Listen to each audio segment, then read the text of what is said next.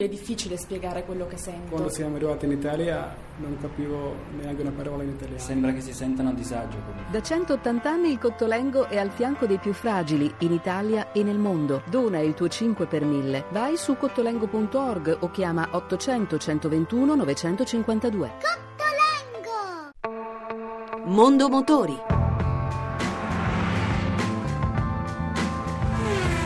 A cura di Roberto Taglialegna.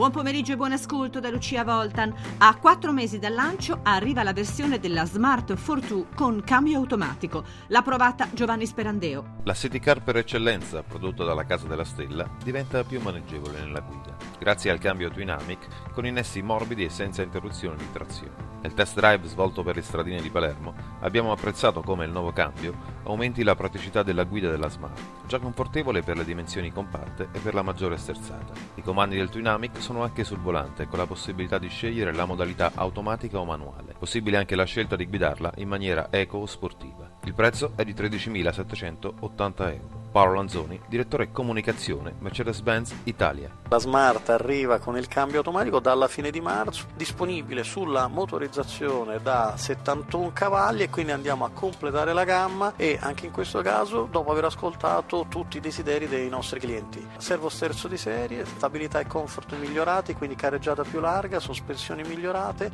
e adesso anche un cambio automatico veramente veloce. Arriverà sulle altre versioni di Smart Fortwo e Forfor prima dell'estate. È più leggera ma soprattutto molto più tecnologica la Mazda 2 di nuova generazione che la casa giapponese ha mostrato in anteprima al Salone di Ginevra che si è concluso da pochi giorni. È la prima di una serie di novità. Andrea Fiaschetti, amministratore delegato Mazda Motors Italia. Sei prodotti di cui 5 totalmente nuovi che saranno lanciati sul mercato in questo 2015. Eh, inizieremo adesso con la nuova Mazda 2, quella che io ho definito l'ammiraglia chiusa in una carrozzeria compatta, dopodiché ci vedremo impegnati nel lancio del restyling di C5 e Mazda 6 che abbiamo migliorato negli interni andando a rafforzare tutti quelli che erano stati i punti deboli mostrati dai nostri clienti. Poi ci lanceremo nell'avventura con il nuovo CX3, cioè andremo a coprire forse il segmento che sta crescendo maggiormente oggi in Italia e dopodiché chiuderemo a eh, settembre con il lancio della nuova M5. E anche per oggi abbiamo concluso. Se volete riascoltare questa ma anche le altre puntate, potete farlo al sito radio1.rai.it. Mondo Motori torna lunedì prossimo, sempre dopo il giro delle 14.30. Buon pomeriggio.